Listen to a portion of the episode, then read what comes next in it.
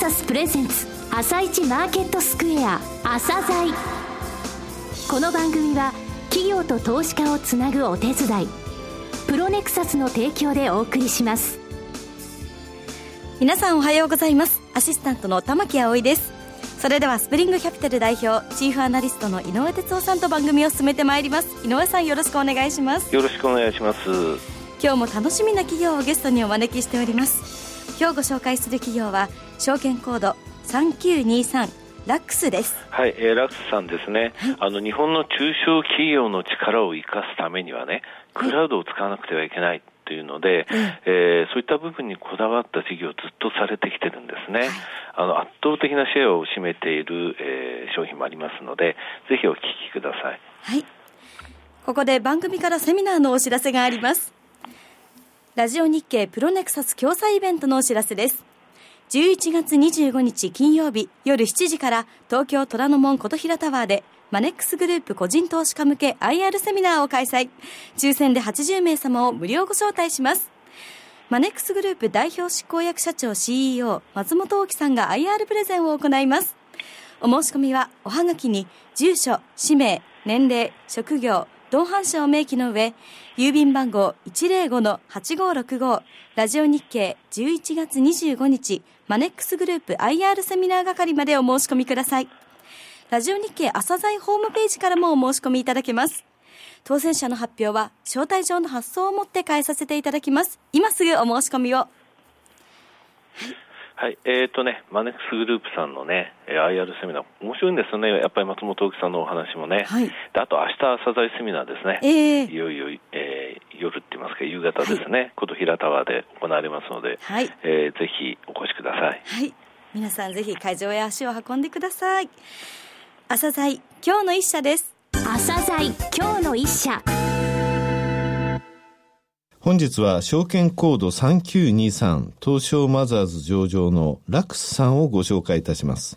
お話しいただきますのは代表取締役社長でいらっしゃいます中村隆則さんです。本日はよろしくお願いします。よろしくお願いします。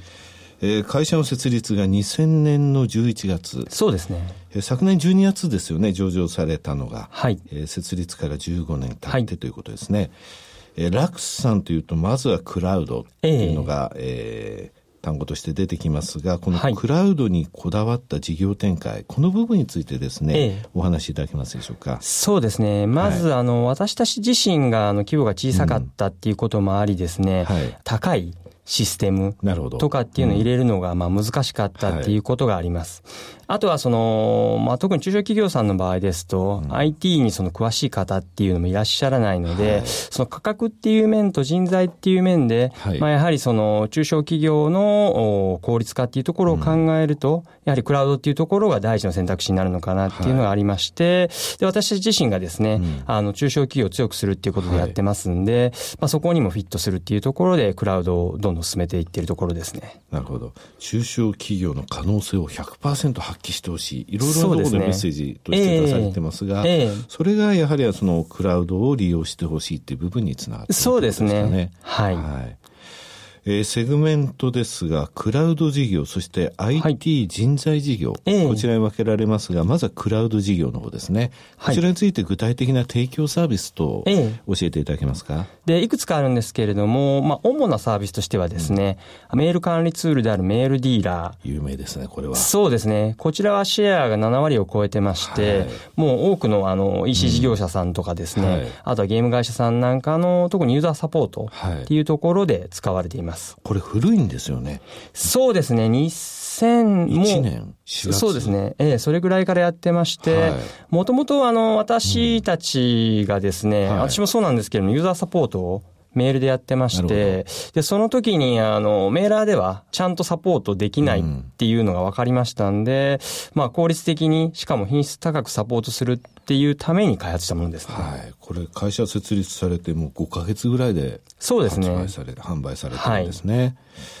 あとその他に働く DB、えええ、これはどういうものなんですかね？そうですね。これはあの、うんまあ、エクセルをウェブ上で使えるようにしたみたいなもんなんですけれども、はい、まあ、これを使うことによってですね、あの、様々な業務フローっていうのをシステム化することができます。うん、私たちも社内で、あの、例えば JSOX 対応であるとか、はい、あの、倫理のフローとかっていうのは全部働く DB で管理してまして、はい、あとは顧客管理なんかっていうところも働く DB で行っています。あと、話題のものがありますよね。そうですね。楽々生産。はい。はい。最近、その、特にここ2、3年でですね、やはり注目されてまして、はい、実際に問い合わせっていうところもすごい増えてきています。はいで、私どもはですね、あの、今メールディーラーが一番売り上げが大きいんですけれども、はい、えー、次期主力サービスとして、この楽々生産っていうのを推していっているところですね。はい、これあの、社名のラックスというのも、はい。楽をするのラクスなんですかこれ。そうですね。あの楽をしてもらうということですかね。そうです。この楽々生産というのは具体的に。はい。経費生産全般を行えるサービスになってまして、うんはい、まあ一つは、例えば交通費生産をしたい方とかっていうのが、まあ簡単に入力できて、はい、その交通費生産とか経費生産の手間っていうのが削減できると。できると。ええ。で、えー、私たちがですね、最もその、このサービスにおいて注力しているのが、経理部門の方っていうのを楽にしたいっていうところで注力してますね。で、まあ一般的にその経理部門の方っていうのは、月末月賞っていうのはものすごく忙しくなりますんで、まあ残業も増えると。で、今、あの、働き方についても、あの、政府もの方でもそうですし、よく言われてますけれども、やはりそのバーストする稼働っていうのをツールを使うことによって、えまあ、短くすると。短くなると。はい。で、それによって早く帰っていただきたいっていう。うん、これ今何社さんぐらいに？今1600社ぐらいですね。はい、はいこちらの月次の売上高をですね、メールディーラーと楽々生産でこれ出されてますね。えー、全体のところで。はい。やっぱり伸びてますね。そうですね。はい。で、実際にあの、楽々生産がですね、非常に伸びてまして、はい、で、今後の成長のドライブっていうところも楽々生産がメインになって作られていくっていうふうに考えています。はい、で、マーケット規模自体もですね、メールディーラーと比べると楽々生産のが圧倒的に大きいですので、はい、まあそういった意味では、特に来期あたりに、えー、楽々生産の方がメールで売り上げを超えて、はい、えー、成長のドライブっていうふうになっていくのかなと。ストックビジネスが、日本柱がボコンと立つっていうことですかね。そうですね。はい。はいえー、続いて IT の人材事業、はい、IT 人材事業、これはどういう事業ですかね？はい、こちらはですね、もともと私どもがですね、あの、Java とか Linux とかですね、そういったオープン系の技術に強みを持ってまして、はい、そこの教育事業をやっておったんですけれども、うん、その教育事業自体をやめたんですね。はいはい、なるほど。はい、で、その時の教育ノウハウを使って、ゼロからですね、採用した人を教育して、はい、まあ、1、2万年エンジニアに育て上げて、はい、まあ、その上で、あの、IT 系の企業さんに派遣するようなビジネスですね。なるほど。これは IT 系の企業さんに絞ってるんですか？はい。で、技術領域もですね、絞ってまして、はい、主にあの、オープン系の Java の開発っていうところに今特化してますね。はい、ウェブサービスを展開しているじゃあ企業さんが多いってことですか？そうですね、そうなります。はい、これ全体の売り上げで見ますとですね、はい。3分の1ぐらいあるんですね、売上高。そうですね、3分の1ぐらいはありますね。はい。リースベースでも23%程度。そうですね。はい。はい。立派な事業ですね、これも。はい、そうですね。あとは、あの、やはり今、エンジニアが非常に足りないっていう状況がありますんで、はいまあ、そういった意味では、あの、クラウドの方ともシナジーがあるっていうところですね。なるほど。はい。はい社長のお考えになる御社の強みとはどういう部分ですかね？そうですね。はい、私どもの強みはですね、うん、あの、特にクラウドで言うとベストブリードっていうですね、はい、特定の分野に特化したサービスっていうところにですね、集中するっていうところが強みだと思います。はい、でよくあるんですけれども、うん、そのサービスを作ってどんどんどんどんですかね、用途を広げていくっていう考え方もあるんですけれども、はい、逆に私たちはその用途を狭めることによって、その分野でですね、より深くしていって、で、それによって競争力を作っていこうとしています。うん結局、その強み弱みっていうのはですね、あの相対的な話でして、いかにその競合よりもそのサービスを良くするか、はい、競合よりも良くするためにはどうすればいいかっていうと、要は競合よりもリソースを増やせばいい。はいで、リソースを増やすためには、エリアを狭くすればするほど、リソースを、その、面積あたりのリソースを増やしやすくなりますんで、うんうん、まあ、その分勝ちやすくなるということですね。ということですね。そうです、そうなります。はいえー、今年に入ってからもですね、えー、御社、えー、いくつかのもう、えー、プレスリリースで、えー、他の企業さんとのアライアンスを発表されてますが、具体的に教えていただけますか、はい大手さんでいうとオリックスさんであるとか、はい、あとは MUTBO さんなんかと、えー、組ませていただいて、えー、楽々生産っていうところの各班っていうところにご協力をいただいています。はい、MUTBO さんとは？えっ、ー、とですね、三菱東京 UFJ 銀行の、えー、子会社ですね。あ、そうですか。ええー、楽々生産の、えー、販売に関するアライアンスと。そうですね。うん、で、今、あの、まだ、直接販売の比率の方が高いんですけれども、はい、えー、現状ですね、代理店っていうところの施策っていうのを強化しようと思ってまして、うんはい、その中での、あの、アライアンスっていうことにはなります。はいえー、御社ですね、業績非常に好調ですね。はい。えー、前期は、えー、過去最高の売上利益。えー、はい。増収については16期連続。そうですね。というと、会社ができてからずっとということですか？そうですね。会社ができてから、あの、売上は一度も、あの、落ちたことがないですね。はい。はい、15期連続の黒字。ええそうですね。すごいですね。えー、株主還元につきましても、明確な方向性を今、示されておりますが、どういうことでしょうかね。そうですね。あの、まあ、私自身が、あの、はい、株式、大学の頃からやってまして。そうなんですか。そうなんですよ。はい、で、長期で持ちたい銘柄っていうのは、やはり配当金がある銘柄。はい、でしかも増配を続けてる銘柄っていうのを長期で持ちたいと思ってますんで、で、私たちラックスっていうのもですね、あの、増配を連続して何年もやっていきたいなって思ってます。はいですから、あの、今もですね、増配続けてますし、来期、来来期っていうところもですね、引き続き増配を続けていきたいなと。で、カオさんなんかもそうなんですけれども、海外でもあの AT&T さんとか、はい、あとはあのシェブロンとか、そうですね。そういったところもあの増配続けてますんで、あの、長く持っていただいて、長く持ってる間に配当金も増えていくし、あとは EPS が成長してですね、株価も上がっていって、まあ、どちらでもですね、株主さんが、そうですね。あの、良かったなって思っていただけるような会社にしていきたいなと。いわゆるダウの犬戦略って言うんですけどね。そそうですね。はい。はい、いや、ただ、ストックビジネスがあるから、EPS の伸びっていうのは強いものがありますね。ええ、そうですね。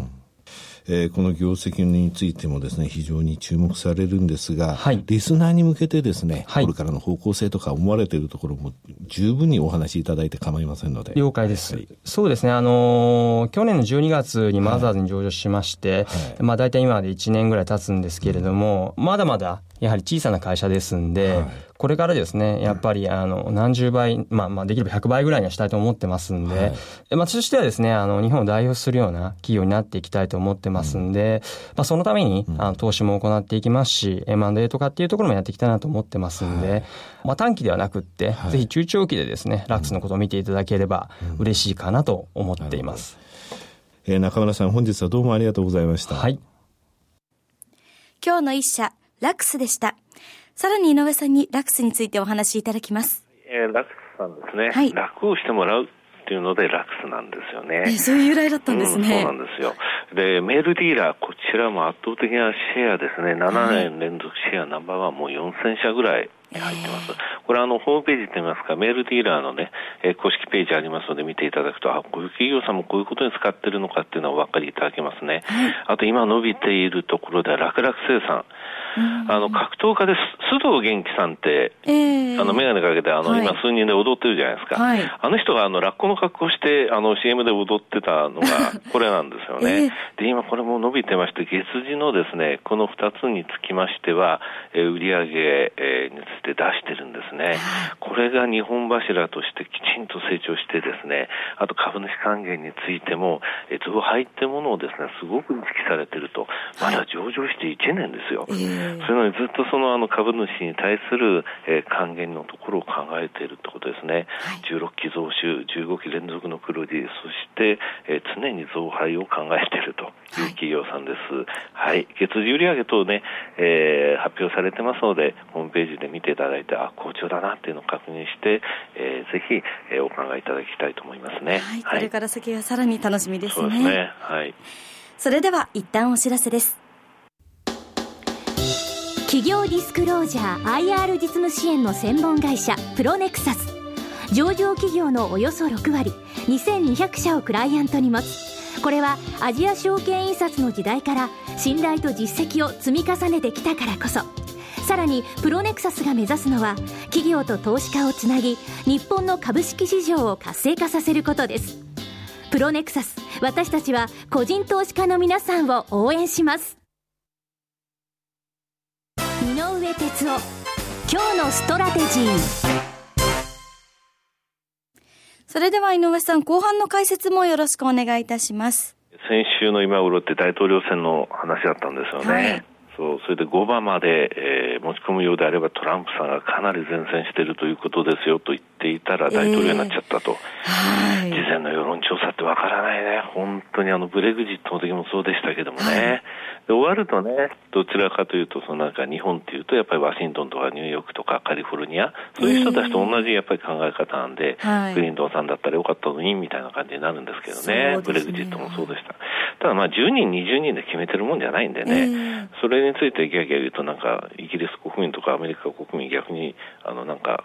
愚弄してるような、そんな印象もあるんですがね、ただ、トランプさんになったら90円台でしょうってみんな口を揃えて言ってたのが、結局今、109円台。はいこれ8%ぐらいの円安になってるんですよね。全然そのマーケット見込み、株も下がる円高だって言われてたのが、真逆の動きになってるわけですよね。やっぱりこの、えー、背景の金利のところですよね。で、10年国債、債券から株式への動きっていうのはこの番組でも何度も言ってきましたが、はい、10月の初めにね、あのブラックロックがこれから債券ある株式だ。ただし、アジアについてはエクセプトジャパンっていう話をしましたけれども、はい、ただ、そういった時でも、日本以外が上がれば日本も上がるんですよっていうお話しましたけれども、はい、完全にアメリカの中でも債券から株式への動きっていうものがね、出てるんですよね。えー、で、大統領選前からね、えー、内政、ニューヨーク証券取引所の出来高って10億株ずっと超えてるんですよ。はい、すごい大きいんですね。えー、で、今日で、っていうか昨日で17日連続なんですよ。17日連続。うん、で、ビックスってあの恐怖指数ね、はい、これもあの大統領選前上昇したわけ。